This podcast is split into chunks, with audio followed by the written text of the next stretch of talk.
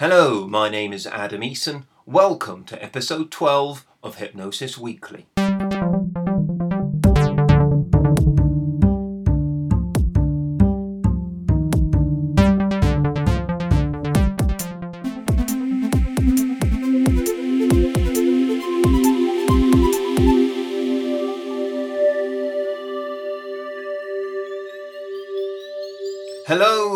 Hypnosis friends, and a warm welcome to Hypnosis Weekly. Once again, in my own highly biased opinion, I think I have a winning ultra marathon of a show lined up for you today. Hypnosis Weekly takes a slight detour from its usual schedule and setup today. We have a special edition dedicated to the use of hypnosis for running. In a short while, I'll be sharing with you an interview with the multi world record holding ultra runner William Sichel. Then I'll be looking at the hypnosis in the news stories, examining the media where hypnosis has featured. I'm going to offer up some personal subjective commentary on the ways hypnosis is portrayed in the media, but also comment on some of the content of those media stories. I'll then going to be talking about some of the things that are mentioned in the William Sichel interview briefly thereafter. We'll round things off with the hypnosis factoid of the week before I bid you farewell for another week. This podcast is something that I want to encompass a feeling of embracing diversity, celebrating the field of hypnosis, and encouraging friendly, professional, enjoyable discussion and debate, as well as doing its best to inform and educate. If you have questions, queries, thoughts, or feedback, do get in touch via the Hypnosis Weekly website. All the references made in the discussions, along with the related links, are posted at each episode on the website www.hypnosis-weekly.com. You can add your thoughts, comments, and make any suggestions there too.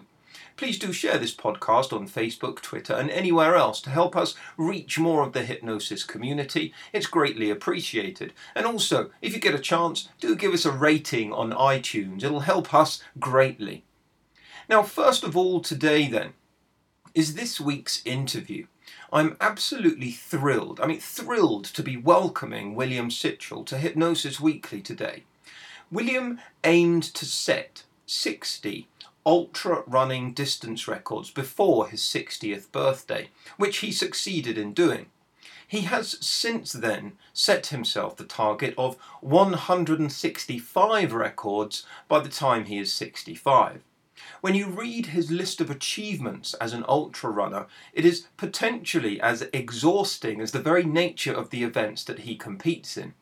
William holds the British record for the famous Badwater Ultra Marathon of 31 hours, 36 minutes, and 12 seconds. He holds the Scottish record for running the 24 hour Spartathlon race of 29 hours, a minute, and 29 seconds. He holds a variety of records for running 100 mile races, 48 hour races, 6 day races, 1,000 kilometre races, 1,000 mile races and his most recent feat was being the first British man to ever complete the 3100, a 3,100 mile road race that took William 52 days, averaging around 62 miles of running um, um, each day.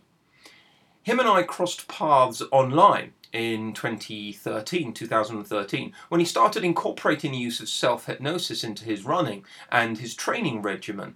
And he went on to advocate the use of self hypnosis greatly. I was giddy with excitement the day him and I first contacted each other, and I continue to be so whenever I follow his progress and watch what he's doing. William's based in the Orkney Isles in northernmost Scotland, and I'm based on the south coast of England, and our connection had a couple of problems on occasion. Um, so excuse any odd, poor sound quality throughout this discussion throughout this interview um, on the odd occasion, and there might be the, the odd jump where I've edited it. I think you'll love this interview if you're a runner. I think you'll love this interview if you're a hypnosis professional who works with any kind of athlete for advanced performance. I think you'll just love this interview whoever you are. So for now, go get comfy, my friends. Turn up the volume, sip on your tea, and enjoy this week's interview.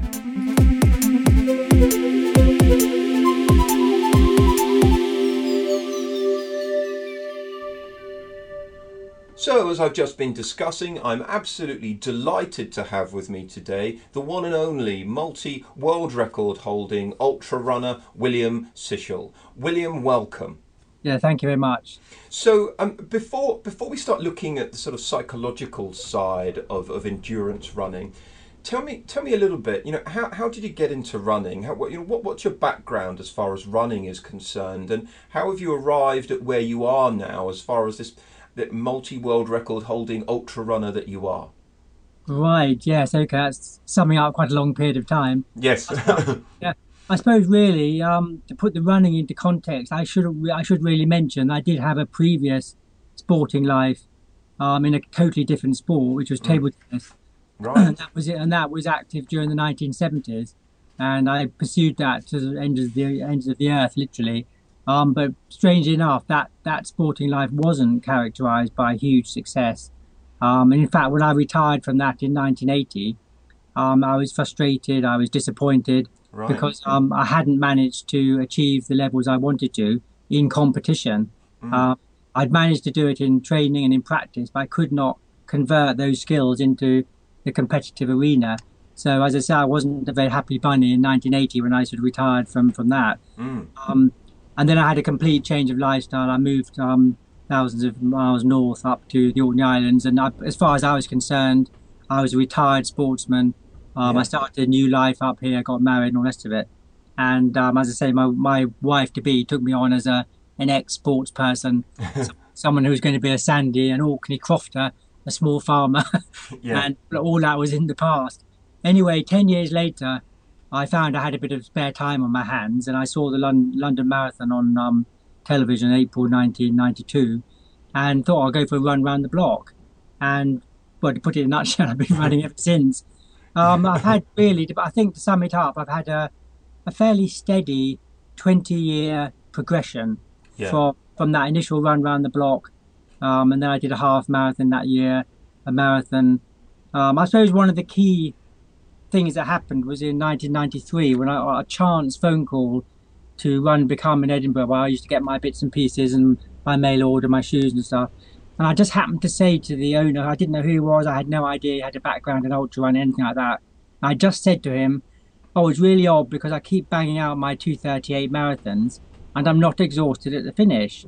Yeah. And it went all went quiet at the other end. And he, he sort of said, oh, he said, you might be an ultra runner. And I said the classic words, what do they do?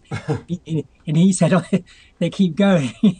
yeah. Uh, and then he suggested that, you know, the following year, that was 1994, there'll be the Scottish Championships. And why didn't I have a go at it? Yeah. So I said, oh, you know, how far is that? And he said, oh, 100k, 62 miles, and it's in Edinburgh. And I thought, oh, I said, all right, well, I'll have a go. And that was it. And cut a long story short, I went down, I won the race, and I was an ultra runner. And um, Wow. From there, yes, it was from then. Yeah, it was a gradual progression, a bit like you mentioned. You know, Steve Way. I mean, he, I was a regular member of the GB 100k team all, all the way through the 90s, right up to 2000. Um, but whilst I was doing that, as suggested by other runners, I did try other events. I tried a 24-hour race. Um, I won that, and um, I was always open-minded to other events. Yeah. Um, and then in 1995, I did the Spartathlon, and I went on. I did um, Badwater, just experimenting, yeah. trying events, trying out my, finding out what I was good at, really. I feel exhausted just at the the thought of Badwater, just at the thought of the Spartathlon, um, um, and and you know I, I find it really interesting. Therefore, that you know that, that that step up as a result of the phone call. Did it, I mean did that was that natural for you? Did it feel comfortable for you? Yeah, it was really odd because um, obviously two thirty eight marathons, you know, six minute miling, almost dead on. Yes. And um, when I did the, my first 100k, um, I started the race at six and a half minute miling, which obviously felt wow. very comfortable. And I just found that um, if I slowed down a bit, I could run for hours. So it was like discovering a peculiar quirk of physiology and psychology. I admit I was in agony at the end. My quads were anyway. Yeah. And I did 801 for the first 100k. And yeah. Uh, yeah. it was just discovering an ability I didn't know I had, you know. And of course, I still wouldn't have known if I hadn't tried it. Yeah. Uh, and as you mentioned, every time I tried something longer, I seemed to be a bit more successful at it. And that right. because, you know, and I did my first six day race in 2006. I won that one. Um, and I went right up and to my the longest race until this year was the thousand mile race I did in 2010. I didn't win that. I was second, but I did set world records um, for my age group. So Yeah. yeah, a twenty year gradual progression. which is just which has just culminated in a, a three. I mean, you, you said your longest race up until recently was the thousand the thousand miler, which you came second in, um, which you say with some humility, I must say. But that, I mean, that has just been greatly eclipsed with your latest race, hasn't it? Oh yeah, yeah, definitely. Yeah, Uh, the, Yeah, I mean, I mean, t- tell us a little bit about that. That was. Um, I mean, obviously, I'm always even now. I'm still asked, you know, why did you do it? Why, you know, why something completely off the wall? Three thousand one hundred miles. For those people that are listening, William ran three thousand one hundred miles in a race. Um, um, yeah, tell us a little bit about that. Yeah, the background to it was obviously a year or two ago. I, I- knew this year was going to be my 20th anniversary when I started ultra distance running, and also I was going to be 60 as well. So like a double celebration. and I was thinking, I was thinking, you know, what can I do? You know, something a bit different, something a bit off the wall, something to challenge me. Perhaps not just my normal sort of multi-day races. And for a long time, I had known about this. Um, they call it a 3100, so I'll, I'll just refer to it as that. Uh, Um, yes. I, I'd, know, I'd known about this 3100 in New York. I knew it was the longest race of the type that I do, well, of any race actually. Um, I mean, I've always done, I've never been like an ultra trail run. I've always done road and track and that sort of thing because I had, Yeah. as, I, as I said, I came from a road and marathon background. Um, but I never thought I could do it because I thought, well, how can I ever get two months off? I'm self employed, the business would collapse, um, probably my marriage as well. You know, so, um, and so I just, although I followed it and I, I knew about it, I just thought, well, that's something I could never do. But anyway, one or two things fell into place, and I suddenly realised I could do it and might be able to do it. And 18 months before, I actually made the decision that I was going to do that event. Um, and then I started getting worried about it. um, so yeah, that was the background to it. That's why I did it. Yeah. And um, as you know, I, I went and did it, and I finished it, and I did do it. Yes. So. I mean, I, I, I followed your progress avidly. I was I was following your Twitter updates, your Facebook updates. I was, you know, I was I was cheering you on. Um, um, I, I doubt you were able to hear me, but I was cheering you on and, and seeing your progress. And and again, um, I, I found it tiring just reading reading your progress um, um, each day. Incredible stuff. So, um, um, T- tell me a little bit about the kind of psychological side of things then because you know th- th- there must be some some kind of psychological characteristic that you need. Just to run an ultra marathon in the first instance let alone some of the incredibly long endurance races that you perform in can you tell me a little bit about the kind of psychological characteristics that you believe are needed for that kind of for that kind of performance and that kind of race? I think you need, you need um, I think people in the sport, they're definitely curious about themselves. You know, they've got this um, innate curiosity about what, I mean, that certainly that was one of my, one of my most, one of my basic things was I was always extremely curious. I mean, I, I always often refer to myself as like an experiment of one. Um, you know, I, I was always curious about what I could do and I still am, you know, nothing's changed. Could I do this? What would happen if I tried that? You know, I I was never frightened. Even, I mean, years ago, I was a very, very shy, extremely quiet person. Um, and but I did have this deep-seated personal curiosity. Could I? What would happen if I ran that fast or that far? You know, how would it be? And I think Yeah. that that underlies a lot of what I've done in ultra running, and also um, you do need to know quite a lot about yourself. I mean, in these very long races, you get I always say you get asked a lot of questions, and you do need to have the answers. Otherwise, you you know you just stop. You you, Yeah. you, you don't go. You don't carry on. When Well, I've seen, course, I've- yeah. yeah, I mean, I've seen so many. I've been in so many races where people drop out. I mean, in main, most races, there's a huge dropout yeah percentage in ultra running, and most of most of the dropouts are nothing to do with physical. I think it's psychological. yeah People forget why they're doing it, or they lose the lose motivation, or they just just forget why they're there and what they're trying to achieve. Um, other things, I think, obviously, you do need um, a big commitment. You Yeah. need committed to what you're doing, um, and physically, you do need a robustness that you don't probably need in even in marathon running.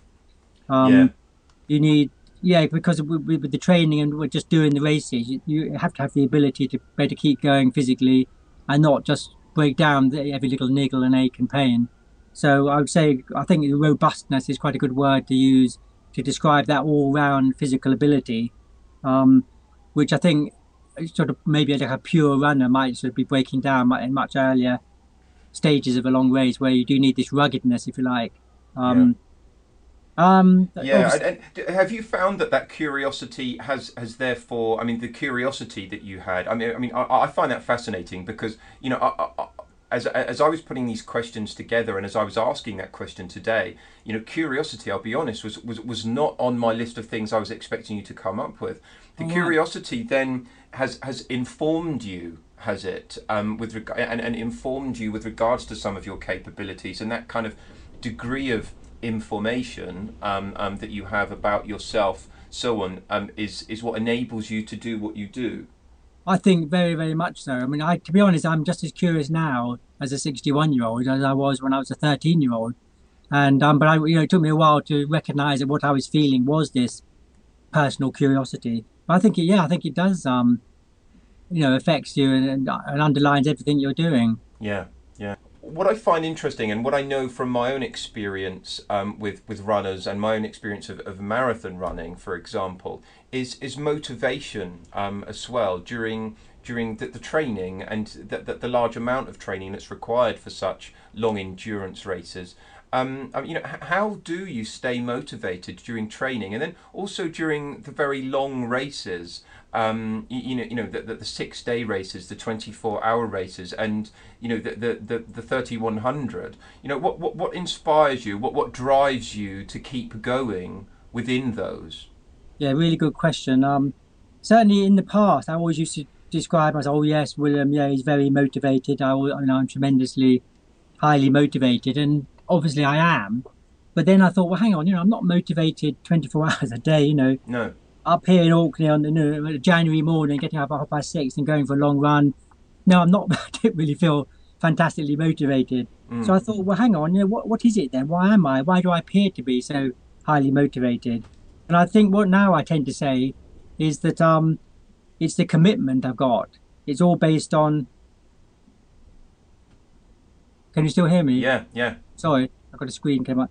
Um, so now I prefer to. I, I refer to it. it really is. I I think what I've got is based on my commitment to what I'm trying to achieve. So it's and I think that's much more stable um, attitude, having having um or um, ability, being Yeah. totally committed. I mean, all of us in our normal lives, you know, children are committed to going to school whether they want to or not. You know, we, as adults, we commit to work and relationships, whether we would necessarily feel like it every day or not. yeah, And I think for myself, the it's my level of commitment which is driving me on, and I think that is based largely on goal setting and having very very clear ideas of what, why I'm doing anything. Why, why, Yeah. I do in the morning, or if anything to do with running related, I know why I'm doing it, where I'm trying to go, what I'm trying to achieve, and Yeah. I think that that is a more reliable um, ability, this commitment, rather than motivation, which can be a bit fickle. I mean, I think everyone knows that No one's like motivated 24 hours a day every day. No, no. So yeah, I, I would say I would probably veer it over towards levels of commitment, and which is based on very clear goal setting, yeah. uh, rather than just to um, motivation, which can be a bit unreliable at times. And so, are your goals are your goals sort of aimed at the specific events that you're working for, or are they aimed at your own kind of individual performance expectations? Or I suppose at your level, at times you must must be setting out. I, I know I read. I mean, I- I've read so much of your stuff. Um, I read once that you were, you know, you were setting out to hit a certain amount of world records, for example. Um, um, that, that that seems like a really big sort of quite a macro goal. Um, um, um, yet I'm guessing there are there are sort of goals within that that you have as well. Oh yeah, very much so. Yeah, the macro goal, yeah, is like at the moment it's Project One Six Five, um, to try and get 165 records before I'm 65. But as, as you say, that I think what way this developed was while when I was building up, when as I say, I was gradually developing an ultra running. When you're doing like 100k races and up to 24 hours, you can be you can aim at GB teams, Scottish teams, um, which is great, and that does provide that provides goals in itself, trying to get make the, the GB team for certain races. Yeah, Like, once you go longer than that, then it is very much an individual sport. Um, so I found myself, especially when I came into six day running and I was winning races, I was getting high world rankings and doing some big distances. It's really a case of, oh, you know, sort of what now? And obviously there's no team to aim for. Um, so how was that? and also I want I really I've always really enjoyed the ultra running. I wanted to stay in the sport, and um, in every sense, I'm physically I was fine, and mentally I enjoyed the lifestyle that went with it. It does go with it. So it was a case of you know, how do I, what do I base my goals on now? And that's when, and then when I did actually first set a few records, that's when I thought, well, hang on, maybe I can base it on use the record setting as my main goal yeah. and focus in my focus in the sport. So yes, when I go into a race, I will have um, very specific sort of records I'm going for, um, and then you just see how obviously it pans out in the race. But yeah, so the the, the overall project for a number of records is like a macro goal. Yeah. Uh, but very much I'm focused on the, the, the intermediate goals, and that's that's how I do all my goal setting. And yeah, I mean, for anybody listening, particularly anybody, uh, a runner or, or, or, therapists, for example, you know, working with clients that are runners, um, um, this is this this is incredibly important to hear directly from you. The importance of, of, of setting goals and using them to to to, to sort of fuel the motivation. I think that's um, invaluable to hear. Um, you know, if you get a bit more specific now, then with regards to you know your own regimen. Um, um, could you give us some, some insight into the kind of psychological techniques or strategies that you employ throughout your, your training regimen? Not just perhaps during runs or when running, but throughout you know your, the, the, schedule of your training, um, your races, and perhaps even when you're resting. Okay, yeah, I mean, um, again, putting this into context, I think I, I mean I have worked with sports psychologists in the past. Yeah. Um, I think the first time was 2000, about yeah, but just over 10 years ago. And to be honest, they took me through what I would call the sort of the, the, the bread and butter of sports psychology, yeah. Uh, which was fine. It gave me a background in the understanding of it. And then after that, I, I stumbled across some of your work through sort of one of the running magazines, which again brought a new angle to it, the, the obviously the hypnosis side. Yeah. Um, the sort of things, yeah, I mean, I, I things like mantras. I, I've always been a big user of mantras. I like mantras. Um, I enjoy using them, and I think they are effective. They especially help you focus. Yeah. Um, I do use a lot of self-talk actually, which yes. I you say, well, that is like mantras. Well, it is a bit, but um, especially in the 3100 race, um, I used, did you have to? I had to use a lot of self-talk because what I, I found because of the duration of that event, which was, I say, it was an insane duration, uh, almost two months. Yeah. A lot of my techniques, in a sense, broke down because uh, I there was too much time to fill. If you like. Yeah. I was running out of mantras, running out of things. but um, and I found there self-talk. Um, I think what I found with self-talk, it can help to block any doubts. You can, you know, you can keep telling yourself, oh, I can do this, and um, and literally sort of fend off any doubts that come into your mind. Yeah. Um, so mantras, um, self-talk. Um, I do use some visualization, like before I go to a race, especially if I've never been there before. I like to get like get videos or pictures of the course, and just try and imagine myself being in that environment. Um, I do this. Um, I mean, I try to enhance my awareness, um, and then be aware of moving that sense of awareness around the body. So I might, if something's hurting, I would take my, say my feet were hurting, for example, I'd move my awareness to my hands. Right, like like almost like distracting yourself. Yeah, yeah, like like, like distraction from that. Yeah. Yes, so be aware of, um, and then if I'm, for, for example, if I'm thinking about cadence, I'll, I'll put my my awareness onto onto my foot strike. You know, just imagine my feet touching the ground. Um, so yeah, I'm moving my awareness around. Um, the other sorts of things, um, I mean, when I'm in a race, I you know I do I do convince myself that at that time that is the most important thing I'm doing in the whole world. Um, Interesting. And yeah. I find that helps to give it the status it needs to produce performance. You know, you got to you have to just say with this, you know, there is nothing at this moment in time. There is nothing more important than I'm doing, and and I think that helps, as you say, to elevate what you're doing to the importance it, it needs. Yeah. Um, and also it can be useful. I mean, I found this actually this year with again with the I'll always refer coming back to the 3100. But if the event itself has got some other significance, not just your personal athletic goals, um, and for, for me this year I worked very closely with a, a cancer charity locally, and that that involved that developed quite nicely actually, and um, I found actually knowing they what they did very briefly was they had a challenge William project running at the same time as the race was on with with ordinary people just doing whatever they felt able to do, running, walking, swimming, cycling. Great. So um, I was imagining all these people yeah. doing their stuff whilst I was doing the race, you know. So if I was having doubts about continuing or not enjoying it, I thought, oh God, you know, yeah. there's, there's all those other people doing this. I can't just come home with the tail between my legs. You know? No. So, so the, giving your event some other significant can be a positive um, prop, if you like, to, to Yeah. your own to your own performance.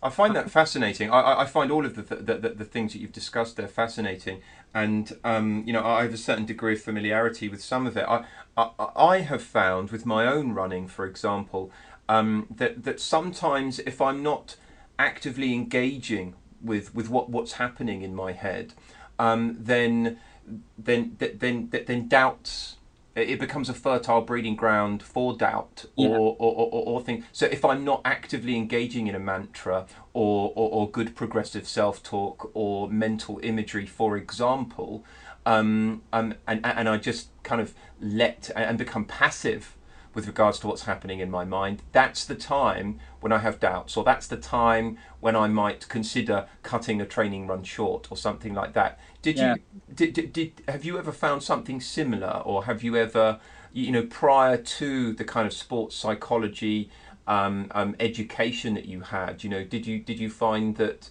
that that was ever an issue for you?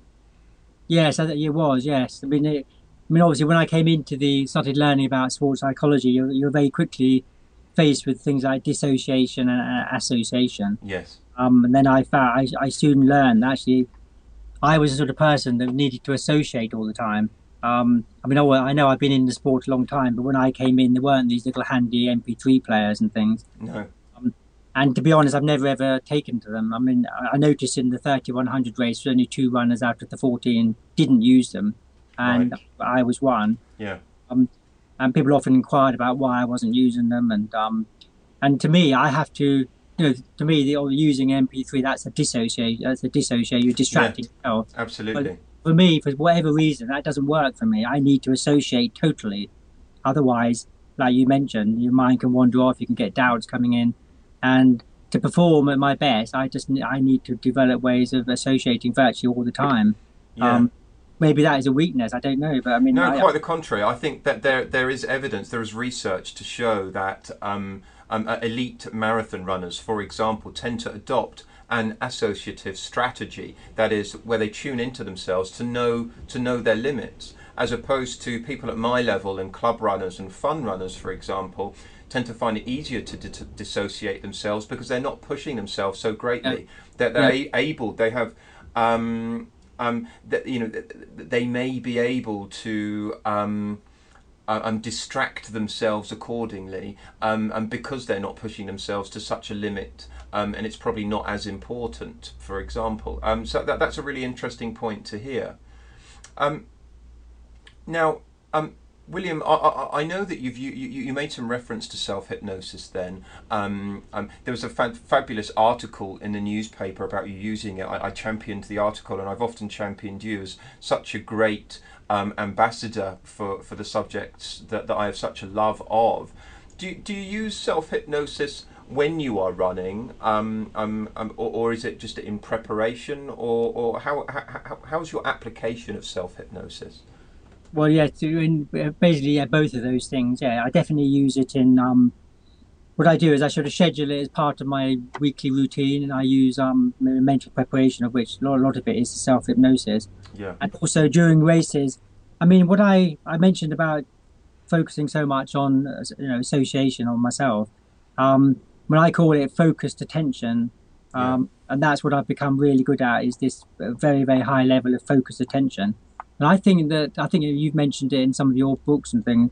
In a way, that is sort of self hypnosis. It becomes you get into a state like self hypnosis by having a very high level of focused attention on something. Yes. Um, one of the things I I really do focus on is my breathing as well. I didn't mention that just now, but focus attention on the breathing Yes. can occupy you, if you like, for hours at a time. You know, I mean, or days. Absolutely. Like, like, like mindfulness, a mindfulness Yes. process. Yeah. Yes. And um, you know, but other people in races ask me how I, I seem to be just like staring ahead and uh, like almost like a glazed look on my eyes, and that is my focused attention, which I which I do. Yes, I, I mean, what I do is I flick in and out of it. I mean, I if I'm talking to my crewman, obviously I've come out of it, and then I flick back in the second I've stopped talking to them. So you, you develop the uh, the ability to flick in uh, into this and flick out of it. Um, but basically that will un- that would be my, especially when I'm running, I'm getting into that state really as much as I possibly can. Um, yeah. Focused attention, which I would say is is, is a hypnotic state. Yeah. Uh, regarding um, yes, when I'm in training, as it were, in normal life and in my sort of schedule, um, I do. Well, wait, wait, wait, to be honest, I use your MP3 series. I mean, I find I use, I find I'm using that. I'm repeatedly listening to it, and I get something something different out of it each time. Yeah, uh, and, and, that in turn then becomes um, um, um, a sort of more more practical skill that you then apply whilst running. That's it. I find that if you rehearse it in your normal training, then it helps. Um, it helps uh, sort of fix the ideas into your mind, which you can yeah. then use when you're actually running. I mean, the ones I like. I mean, I use the ones on relaxation. Um, you have got that one about um, mud and the detox one, yeah. the mud bath and detox. I mean, the, the associative strategy, which we've already, we've already talked about.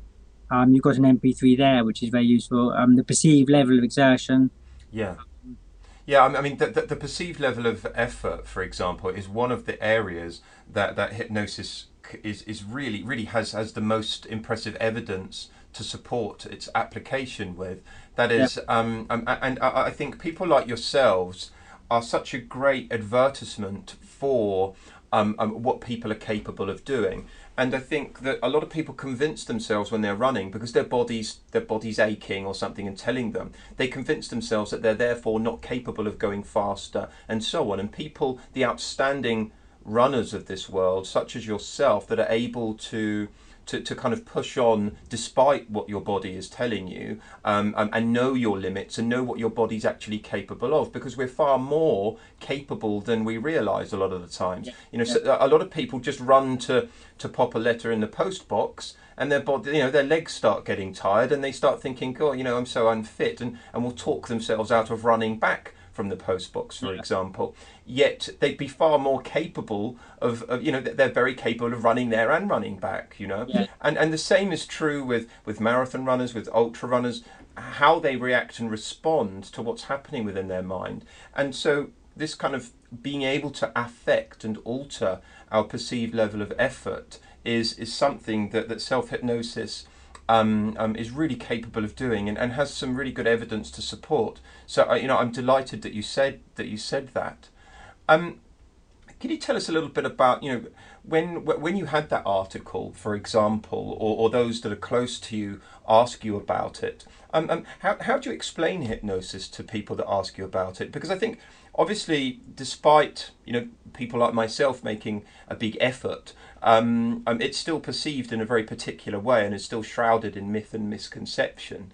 Um, um, how do you explain hypnosis to people that ask you about it? What's your kind of, and then perhaps you could tell us a little bit about your own subjective experience of, of self hypnosis. Yes, um, I mean, I, as I've mentioned before, I've always maintained that the sort of mental side of running, or any sport for that matter, is grossly underreported or under under discussed because people are so. I mean, I get probably out of all the questions I get, probably nine, no, ninety percent of them about physical things, or how you what running, what's your miles, and yeah. this that and other. Um, whereas, of course, as we all know, just looking at runners being in races, seeing, hearing people during and after races, we know that the the mental side of it is really everything. You know. Yeah. Um, yeah. Well, when I if I'm asked about it, I always describe it as again. I always come back to this focused attention because I think that is. Uh, for, I yeah. find it's a useful way of describing what it is. It's nothing sort of magical. I think a lot of people get muddled up with stage hypnotism. Yeah. Uh, I think it's something sort of entertainment or something. Yeah. But, um, so they're quite surprised when I say I'm using it or I'm, I'm I'm doing it, and so I always describe it as focused attention on something, and I usually for me it's on breathing, yeah. uh, on my state. But I also describe it as a very pleasant state to be in. That's my experience of yeah. when I'm sitting in a chair at home or in a race. It is a a very very pleasant state. It's a lovely place to be in if you can get there. yeah, but uh, I, I love to hear that. I love to hear that because um, you, you, know, it showing and and again, you're such a great ambassador for this. Um, showing that it's it's something to actively actively engage in, um, and that it's so enjoyable at the same time, and that it can elicit and yield such benefit. Yeah. is is is lovely to hear. Yes, I mean definitely. As I say, um, I think um, uh, before, as I say, I came across your work. I'd, I'd read uh, things about something called flow, and I think flow in a way is sort of well, I could be. You can correct me, but I think flow probably is is the same. It's it's this yeah. focused attention. It's this self-hypnotic state. Um, you know, it's in the past, it's had different names. Um, yeah. I think um, runners, especially when they've been in that state or arrived at it, whether it's accidentally or on purpose, they know it's a very nice place to be. Yeah. And probably for a lot of people, that's one of the reasons they so enjoy running. Is because they probably are getting into that state um, yeah, and enjoying absolutely. it, want to repeat it again. Running's like a vehicle for getting into that state. Yeah. Yeah, yeah. I, I, I, this is music to my ears. So tell me, tell me a little bit about um, um, your other influences with regards to the kind of psychological aspect of the running field. Um, um, um who has influenced you? Uh, you know, um, either runners or athletes or authors, other people. Are, are, there any books and authors that have taught you as far as that's concerned, and, and, and things that have been influential upon you, and, and what it was about them that helped you on, on your journey? Yeah, definitely. Um, ever since, as I say, going back right back into, I think it was about 2000, I first really started studying this this aspect. Um, and and the longer I've been in the sport, then the more interested I've got in the mental aspects. Um, there were quite a few. When I first had my what I call my conventional contact with sports psychology, yeah. I did read quite a lot of books, but to be honest, I was usually very disappointed in them. I didn't think they were very practical; they're more theoretical based. Yeah. Um, I didn't feel they were views they seemed rather jaundiced, sort of we her ideas they were putting forward. I, I, I didn't feel excited by them. I wasn't stimulated by them. Um, I think one of the first ones I came across that, that, had a bit more to it was the Flow in Sports by Sig, Mihaly. That it's got a it's quite an unusual name. He's got yeah. Um, and that was really about being in the zone, and yes. it, was, it, was, a whole book, if you like, about being in the zone, yeah. which I found um, was definitely gave you a lot to think about. And I found that was one of the first books. I, I mean, it's still on my sort of still on my table now. It's one of those. It's always on on the side. Um, then those are your good your good self. Um, someone called Adam Eason. Yeah. Uh, and when I, I think it was in the Running Fitness magazine, you did some articles a few a year or two ago. Yeah, yeah. Uh, that was the first time I came in contact with your work, which immediately hit a hit a chord, and I think that's when I made contact with you. Yeah. And, um, as I and I say with, with your book, The Hypnosis of Running, um, some of the, especially some of the chapters in there, I found they really hit the hit the mark. But um, most of all is the set of MP3s which I use most often. Yeah. Because uh, just for convenience and portability and all the rest of it, and that I found, I realised really, as I mentioned just now, that was actually I was already doing some self hypnosis. Um, subsequently, I've had two sessions with a, uh, you know, with a hypnotherapist. Yeah um, face to face just twice. Um, I think well, probably the first time was just to make sure I was or get the feeling I was doing it right. Or, um, but yeah, well, well, evidence does also suggest that um, that that, that, that self hypnosis, despite you know some people suggesting that there are distinctions with self hypnosis and hetero hypnosis, in particular phenomenologically. Um, it's also incredibly useful to have had an experience of hetero hypnosis for precisely the reason that you say, to, to have a gauge of, of what the experience is, and also to have something to, to refer to. And um, um, you know that the two are very much interrelated. I think it's it's a very wise move of you and, and anybody else to, to do such a thing. Yes, I mean, I, I enjoy again and again. I the the, the overall emotion was a pleasure and pleasantness. It was a very very pleasant feeling of very deep relaxation, and um, I thought, yeah, I'll have a bit more of this, please. you know. Yeah. Um, yeah. Yes, and then that, that was able to, as, as you say, lead me into your um, your work and your your your MP3s, which I do find very very useful and very practical, especially. And um, I was, I mean, I, I was so excited um, when we when we touched base um, uh, because you know, I, I, mean, I work with lots of runners, and I've encountered lots of runners, and lots of runners that have used used my work and and applied it. But uh, you know, for, for for for the the kinds of races that you were doing, I was just so excited to hear about the application of it, and and to see real life application in some in, in these these kind of ultra races and these multi-day events um, um, to see that in real life was so exciting for me um, um, and and heck, I'm guessing that the vast majority of people in my field, you know, that's that, that that's what we want to hear, and um, um, you know, I, I'm, I'm absolutely delighted that that we have that we get to have these kinds of conversations, for example. Well, yeah, it's, it's, as you say, it's, it's sort of uh, mutually beneficial, isn't it? Yeah. You're really. doing research and we're putting it into practice. Yeah.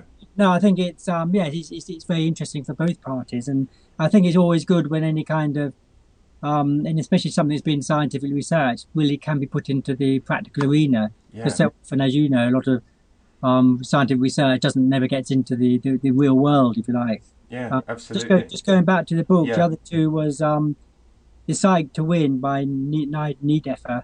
ah, yes. Psych to Win. That, that's quite that's quite interesting, and uh, in a way, some of it parallels some of the things you're doing, but. Yeah. that's a book that stays on my table. Yeah. And um, fairly recently, I've been really interested in. Um, this is more of a sort of into the spiritual aspect, I suppose, really. But the Power of Now um, by Eckhart Tolle, um, where it's all about living in the now, and Yeah. you know, sort of which, of course, what we're talking about, you know, focused attention. Again, of course, it is actually focusing on the now. Yeah. Uh, so that I found that very interesting as well, and I found all these sort of things sort of feed off each other. Yeah, yeah. Oh, that's that. I mean, I, that's um, that's very interesting as well because um, you know that's that's a very highly gr- regarded book um, and very popular, and I think that it's nice to see it being translated into um, um, into the application that you use it for Yeah. um, within your running. Um, Yeah. um, w- William, obviously you've had to you've had to apply yourself, you know, greatly within your running career. Um, um, you know, in order to, to hold world records as you do. Um, um, what what have been some of the things that have stood out for you? Some of the more impressive applications of your own mind that you've had to apply, perhaps during a race or a training run, perhaps uh, you know against some adversity or something like that. Yeah, good question. Yeah, very much. Um, as you said, I've applied all these things as I've worked my way up. As you say, from 24-hour races, you know, two-day races, six-day races in particular. Um, so obviously, when I went to do the 3100, that was like almost three times longer than anything else I'd ever ever even thought about, let alone done. Um, and what I interestingly, what I, I mean, I went there. Although physically I adapted well to the stress of the event, um, I noticed after three or four weeks I was physically adapting to it. You know, I mean, instead of doing instead of having achieving the um, required 60 miles a day, I was going up to like as high as 68 miles a day, and that was really rewarding. Um, but I'll always remember the event much more as a, as a, as a, a mental challenge because I went through so many um, ups and downs during the race, uh, partly because, as I say, the, the so um, yeah, I've had to apply over the years. I've, I've been applying all these methods rigorously in all the events I've done, including like obviously working my way up from 24 hours, like two day races, six day races. Um, and I've, I've always been really keen on um, learning about processes that I could actually apply in my races. Um, but obviously, all this, uh, you know, um, reached its ultimate in the 3100 race, which was like more than, well, it was more than three times longer than anything else I'd ever even thought about, let alone um, committed to. Yeah. Physically, interestingly enough, physically, I adapted very well to the 3100 race. And after three or four weeks in particular, I noticed my body getting used to running the 60 plus miles a day. And in fact, I went right up to almost 68 miles a day. Um, so that was really rewarding and, and Yeah. fascinating that, you know, it was nothing to do with my age or anything else. The body responded to the stress placed on it and came up with the goods. However, mentally, I found it a far greater challenge. Um, especially, I mean, I had a, a quite a bad week about three weeks into the race. Physically, I had a problem that slowed me down. And also, I just found the, the, the sort of insane duration of the race just literally sort of got to me. You know, this the idea of you know, 52 days. I mean, it was just you know, and you know, when you're coupled with the heat and the humidity, the urban circuit, the noise. You know, I mean, I live in a very very quiet environment. Um, all these things sort of um, imploded onto me, and I, and I seriously did have quite serious mental issues just to keep going and wanting to be at the race. Yeah. So what I found, well, I mean, I mentioned it briefly. I, I mean, I was using all the things I'd learned, my mantras, my, um, I did, I did do a lot of self-talk. But uh, what I found was, I mean, because of the incredible, I mean, eight, we're on the road 18 hours a day. I mean, that is a huge amount of time to fill thinking about anything, yes. especially when you're trying not to think about too much. And what I actually, what I, interestingly enough, what happened was I found more and more I was coming back to this idea of um, the, the focused attention on my breathing. But I found that just thinking about breathing on its own, I, I needed something more to go with it. I, I- again, I've just run it. There was too much time to fill. So what what happened was I actually invented a, a new new idea based on this this deep belly breathing, Yeah. and I ca- and I call I gave it a name. I called it my energy ball. Yeah. And I imagined the ball in my stomach or my lower abdomen, and I was going to blow it up, i.e., deep inhalation. Yeah. And then this my energy ball, I thought of it as like a friend I had, and um, I had my confidence in this energy ball. And it- basically, what I was doing was it was focus attention on breathing. Yeah. And um, I found that idea, this energy ball, and it was going to get me around the next lap and the next lap, and and I found that kept me going for days and weeks, you know. Brilliant. Um, and so that was something I really came up with and used um, in this incredibly long, long event. Um, because in effect, some of the other techniques broke down because of the duration of the race. Um, but, so I but, that, you had you had you had enough knowledge and understanding and and information to be able to adapt and create such a thing. yeah, definitely, Um, um, um, which which is which is which is fascinating. yeah, definitely. I mean, that that idea was based on the knowledge that I needed to, to focus on the now, on on this step, not the, the next step, not the next step or the last step, but the now step, as I call it. Yes, I needed to break things down into very very small portions, and this was a, this energy ball idea was enabling enabling me to do that. And as you said, that was based on like 20 years experience in running and the mental side of running. Yeah, yeah. Um, um, it's been it's been such an eventful career that you've had, and such an impressive running career. Um, um, um, if you could go back to when you started out running, um, or when you started out as a runner, knowing what you know now, is is there anything you'd do differently? Um, is there any advice that you'd give? Uh, the, you know that the person you are today would give the younger you um, that could be extended as advice to, to other runners of today. Yes. Um, uh, what I would advise is, and um, which, which is what I do myself now, and that is to schedule more time um, to devote to mental preparation Yeah, in, in your whole of your running program. Obviously, everyone, you know, 99% of their time is on their next running session, what they're going to do, how fast they're going to go, how far, and all the rest of it. But I think um, you should really, I would advise everyone to just consider, you know, literally putting in some time each week where they just think about the mental side of it, whether it's sitting in a chair, whether they're listening to something in the car, um, or whether they're doing it while they're actually running. You can, I mean, or, or best of all, in all those three situations, yeah, but definitely schedule in time to think about the mental aspects um, as part of your running program. yeah, yeah. That would be my advice, and that's what I do now. Um, but yeah, if I'd known that a while ago, I would have done that from the start. Yeah, Yeah, I, I, that's um, you know very very valuable and, and incredibly valuable for runners to hear you of all people saying that. Um, um absolutely. Um, um, tell me, w- William, um, for anybody listening to this, where can people go to learn more about your running and your career and have a good read about um, and what you do? Well, I've got a fairly active uh, website and blog, which is at you know www.williamsichel.co.uk, um, and also I'm on Facebook and Twitter as well. Yeah, Uh, and there, there are links to your Facebook and Twitter Yeah, on your links. website, aren't there? Uh, yeah, I mean, my blog. I mean, I have been criticised. My blog isn't isn't very personal or emotional as such, but it just that, that just tends to be how I, I how I do it. But I mean, the, the blog does get a lot of compliments because I do tend to highlight articles and features from the web that are of use and of interest. And I, you know, if I see something I think, well, that's really of interest for runners or ultra runners, I will put it on my blog.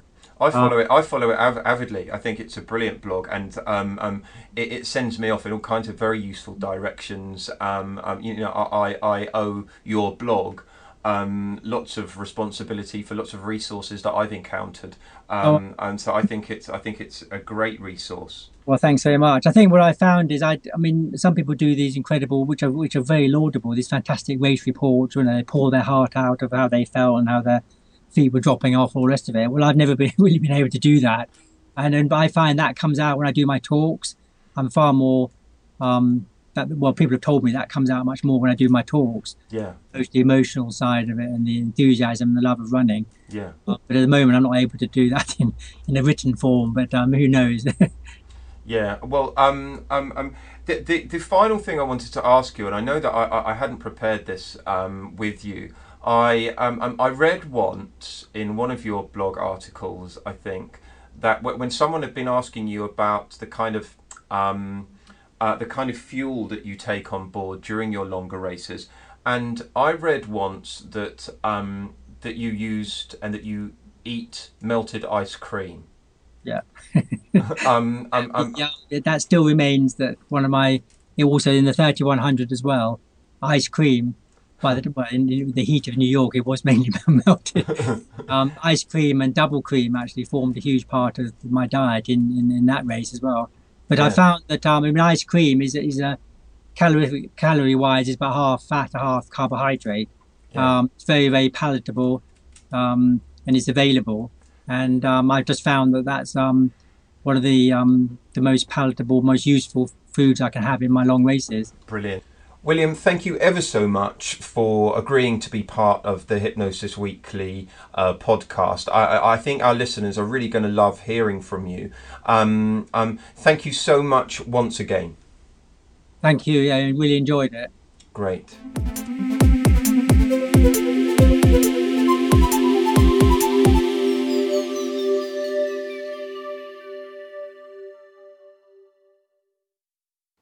I really enjoyed that interview, and I find William Sichel to be a real inspiration. And I hope that he he's an inspiration for those of you that are hypnosis professionals out there too.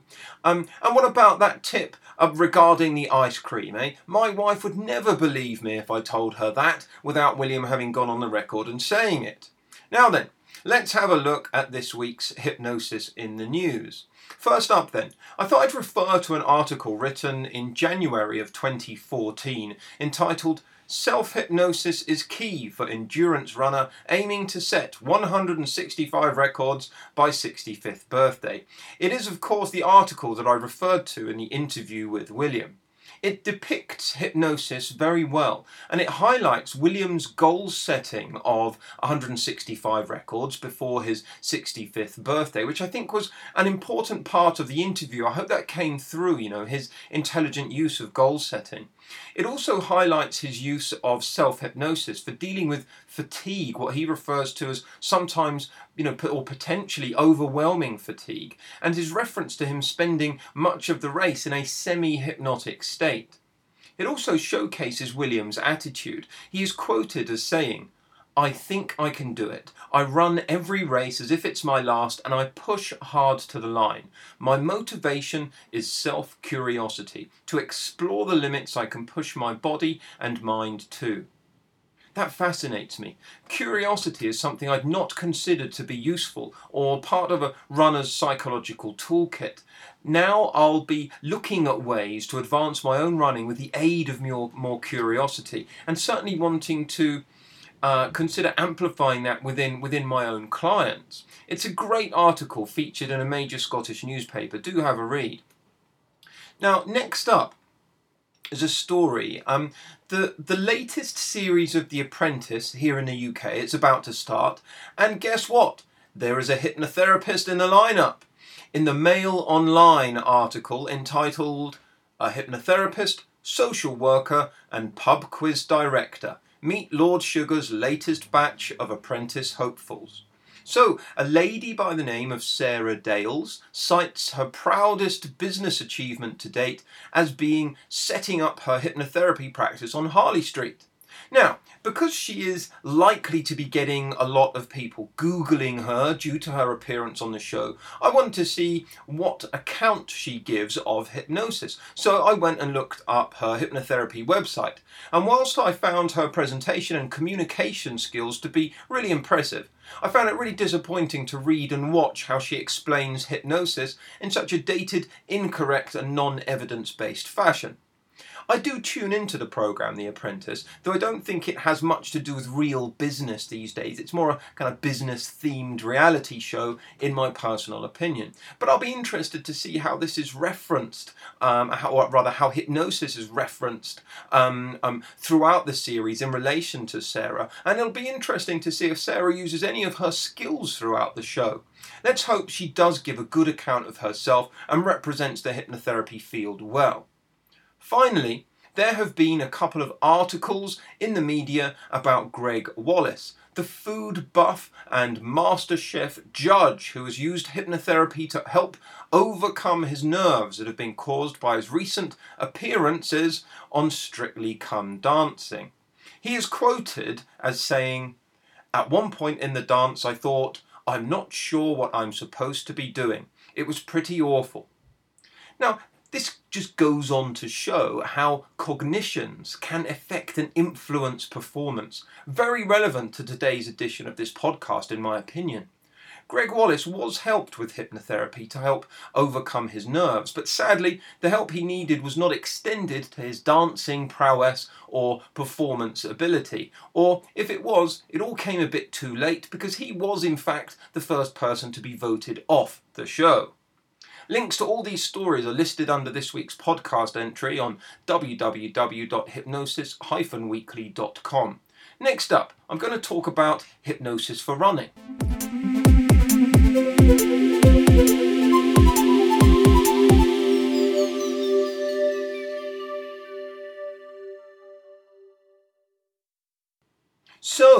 The world record for the marathon has just been broken. Um, in recent weeks, Dennis Kimetto broke the world record for the marathon in Berlin. He won the race in a time of 2 hours, 2 minutes, and 57 seconds, uh, the first man to go under 2 hours and 3 minutes for the marathon previous world record holder until just a couple of weeks ago was a man called Wilson Kipsang. In an interview recently, Kipsang was asked, How important is mental strength? And his reply was, It's the most important thing because it's like the engine of the body. Believe that you will achieve what you want. You have to be patient and trust that improvement will come if you keep working and never give up. And this is a fascinating insight and something that William discussed. And there's a few points that I wanted to discuss, seeing as we're doing a hypnosis for running special.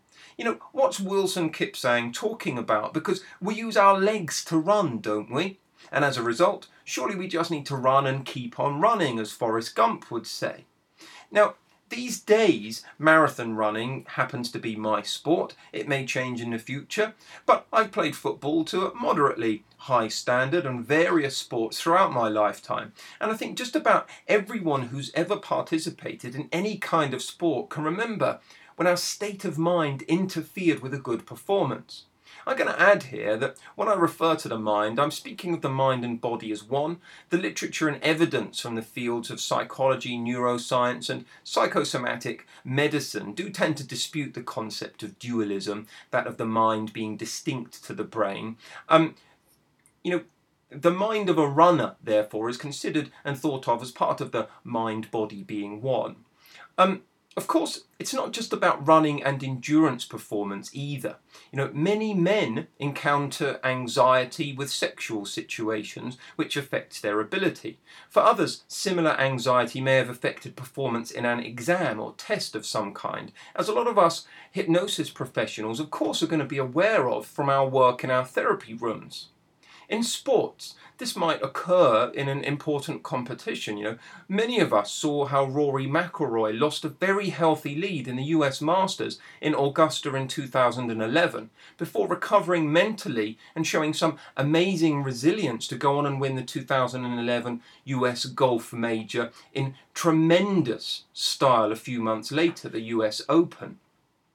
Um, for those of us in the UK, for example, um, we might be familiar with the 1985 World Snooker Championship final that was watched by 19 million viewers beyond midnight, whereby the seemingly undefeatable reigning world champion Steve Davis missed a chance to cut in the final black ball in the final frame before Dennis Taylor potted it. The pressure on both players in that final frame was massive. It clearly affected their ability. My own sporting hero, the former Nottingham Forest and England left back, currently our manager, Stuart Pearce, was usually a man of steel and nerve, but then missed a crucial penalty when stepping up the to, in the Football World Cup semi-final in 1990, but then overcame those demons and scored in the 1996 Euro Championships to the roar of a nation. We've seen our tennis players struggle with those important points in championships, how football teams get affected by the crowd when they play away from home. Now, for runners, and for those of us interested in working with sports people using hypnosis, you know, this is interesting for us, you know. Of course, sports people, runners, use more than just their legs. There's a great deal of research evidence that supports the view that psychological effect, factors affect and influence the performance of an endurance runner, for example. Morgan and Pollock in 1977, Morgan and Costill in 1972, Morgan in 2001, O'Connor in 1992. If you want those references in full, send me an email. I think everyone knows these days that the state of mind affects performance. Yet it seems quite common for individuals to lack understanding of how to get in control of their own mentality, especially when it comes to sports performance. And running, you know, along with cycling, swimming, and triathlon, are major growth sports. And this could potentially be a major growth for your own hypnosis business if you are a therapist. You know, I've written before a lot about how people use their mind, how to use hypnosis and cognitive behavioral principles for enhancing running ability and ensuring that the mind of a runner is as equipped and trained for the endurance running event as the body is with all those miles under the belt. Within my own PhD research and within you know work that I've compiled within my book and various other things, it's amazing to read accounts of athletes and sports people giving the reasons behind the wide variation in their sporting performance and their results. Very, very few, and that includes top elite athletes, actually perform with major consistency. You know, I know within my own circles of runners, there are many, many anecdotal observations that people offer up regarding their endurance and running performance. You know, injuries and health issues aside, the vast majority of accounts that I've encountered in my consulting rooms, because you know I work with a lot of runners, or on a personal level at races and events, suggest that most runners believe their own differences in performance are due to parallel variations in their state of mind many runners that I encounter, you know, so this is not really scientific, but they tend to suggest that it's 50 50 physical and mental. And I think when you listen to what William had to say, you know, he stressed the importance. When you listen to Wilson Kipsang, you know, former marathon world record holder, you know, they say that mental performance is just as important, if not more important, than the physical aspect. And However, it's a very low percentage of training time that people actually spend on psychological skills and mental abilities required for peak performance. It's rare, you know, to encounter an athlete or sports person who spends a good deal of time or effort on their psychological skills and the mental side of training.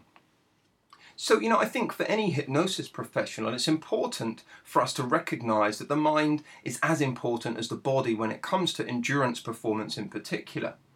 If we look at the very famous Roger Bannister, who's cited here, there, and everywhere due to his achievement of being the first man to run the four minute mile, you know, on the 6th of May 1954, he ran the mile in 3 minutes and 59 seconds. Many runners had got close to that time, but many questioned whether it was actually possible. Swedish runner Gunder Hägg had run 401.4 and his fellow runner Arne Andersson had run 401.6. Their countryman and sports psychologist of the time, Dr. Lars Erik Junestål, had openly stated that perhaps Hägg and other runners were convinced that the four minute mile was impossible, and therefore there was a mental barrier stopping runners achieving it.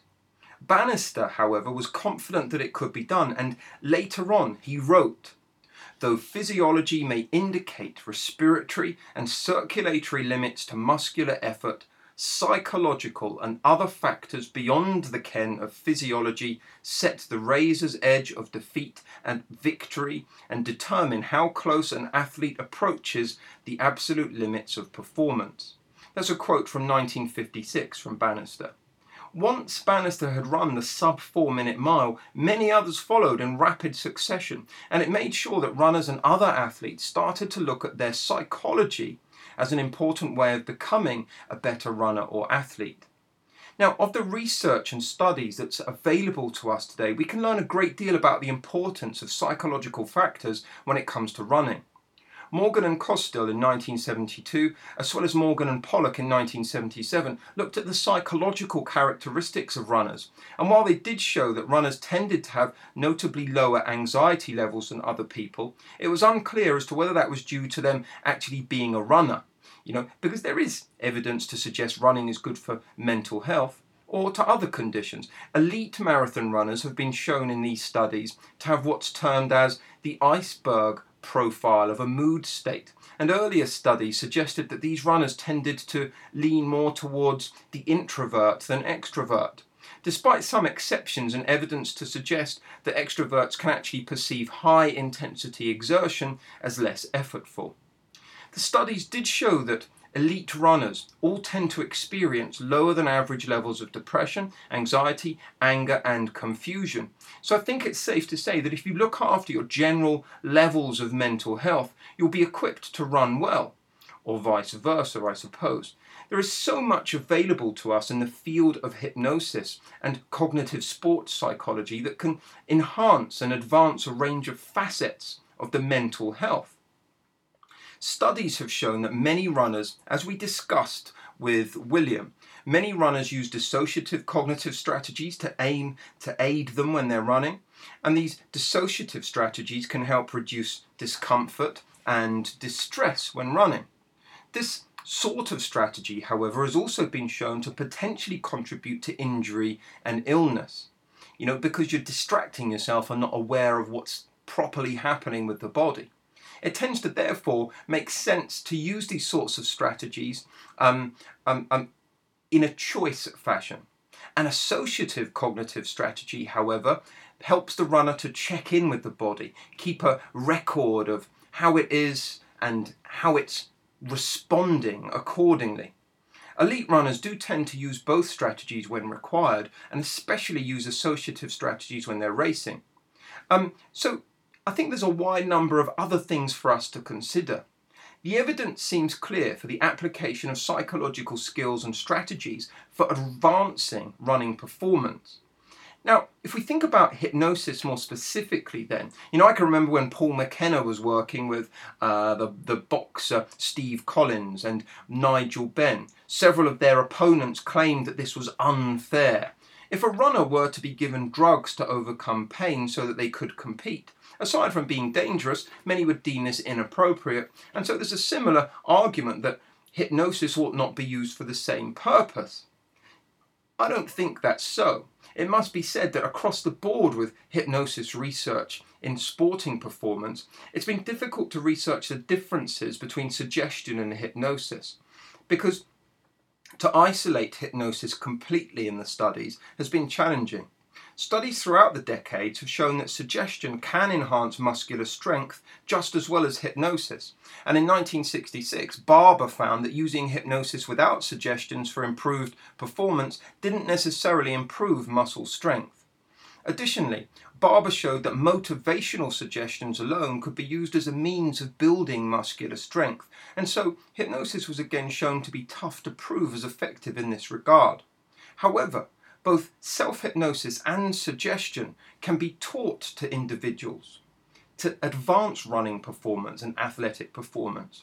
Much research has gone on since Barber's work of the 60s, and the debate continues.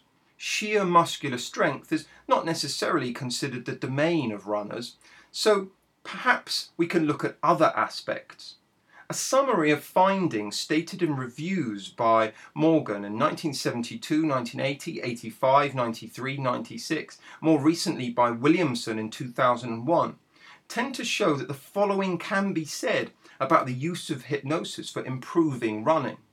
Firstly, case studies involving efforts to enhance athletic performance using hypnosis have been universally successful Though how many hypnotherapists or journal articles are going to be written about failures, I suppose, right? Perception of effort during exercise, as I mentioned in the interview, can be systematically increased and decreased with hypnotic suggestion, even if the actual workload is kept at the same level. I think teaching clients how to alter their perception of effort using hypnosis is a key thing that we can offer. Suggestions given in hypnosis when not exercising can influence heart rate, respiratory rate, oxygen uptake, blood flow, carbon dioxide production. And so, using hypnosis as an application for any of these types of applications are likely to help speed up recovery and improve health for runners, or any athletes. There's a body of evidence to support the use of hypnosis for lowering anxiety and blood pressure, as well as overcoming pain, which all have responsible applications for runners. Hanin in 1978 showed that some athletes perform better when anxiety levels are high, low, or usual. So, an ability to regulate them and our intensity levels has been seen as desirable in a wide number of studies. Hypnosis can help with that with the aid of relaxation skills. So, you know, learning how to set the optimum intensity levels, deal with problematic anxiety, and healthily deal with pain. Self hypnosis skills have a wide body of evidence that's probably too long for me to go into great depth here today, but when accompanied with cognitive strategies, evidence based protocols, and solid sporting psychology, self hypnosis absolutely can advance performance and enjoyment greatly for runners.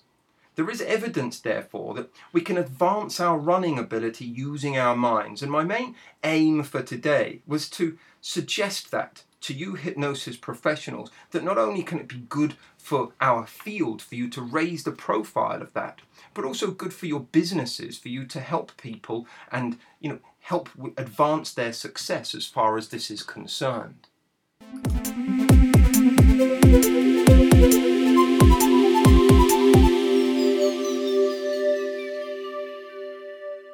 this week's fact of the week although this week it's more a collection of facts around a central theme. If we look at some really solid studies um, um, on goal setting in sport, which I thought would be a really good topic based upon our uh, central theme of hypnosis for running in this edition. If we look at studies of Burton, Weinberg, Yukelson, Weigand, 1998, Filby, Maynard, Graydon, 1999, Weinberg, Burke, and Jackson, 1997, and a meta analysis by Kyllo and Landers in 1995, we can see that when it comes to goal setting in sport, there are consistent notions throughout the research. Firstly, the vast majority of athletes do use some form of goal setting as a means of enhancing their performance and find it to be fairly effective. Secondly, athletes that engage with a variety of goal setting strategies get the best results in measured performance. Thirdly, the main reason for setting goals is that it focuses and directs the individual. Fourth, the main barriers preventing individuals from using goal setting systems are lack of time, stress, tiredness, and other pressures. Fifth, goals are more effective if they are moderately difficult challenging but kept realistic. Sixth, athletes benefit more when they have short term goals and long term goals. And finally, seventh, having an action plan to accompany a goal makes it more effective. So, that's the general opinion of the research and the stance of the research when it comes to goal setting, which was an important point raised in our discussion today, and though it's not a hypnosis factoid of the week, I thought we'd have a goal setting set of facts for the week in this special edition. Why not, hey? If you want a reminder of our ongoing competition, do go and listen to either episode 8 or 9 of Hypnosis Weekly and keep tuned for me using that special word, or perhaps I used it today. In our next edition, as previously promised, I'll be welcoming the very lovely Dr. Brian Roet author, hypnotherapist, speaker, and trainer who was a former sportsman himself in Australia before settling here in the UK. I'll be interviewing him and we'll be discussing some of the fundamental elements of his work using metaphor in therapy. I have many more exciting guests here in future weeks. We'll be discussing, debating, celebrating, and above all, remaining friends. And to, remain, to repeat, all the references made in the discussions, along with the related links today, are posted at each episode on the Hypnosis Weekly website, www.hypnosis-weekly.com. I absolutely welcome your thoughts, comments, suggestions, and questions. Do please message me or add them on the Hypnosis Weekly website. I'll make sure they're addressed, answered, and explored accordingly please do share this podcast on Facebook, Twitter, anywhere else, and do consider giving us a rating on iTunes to really help us reach the hypnosis field. My thanks go to the very amazing, multi world record holding William Sichel. My thanks to you for tuning in. The heavens are pouring down upon me here in my office as I record this. I'm probably sounding slightly disorientated, but my name is Adam Eason. This has been Hypnosis Weekly. Until next time, Goodbye for now.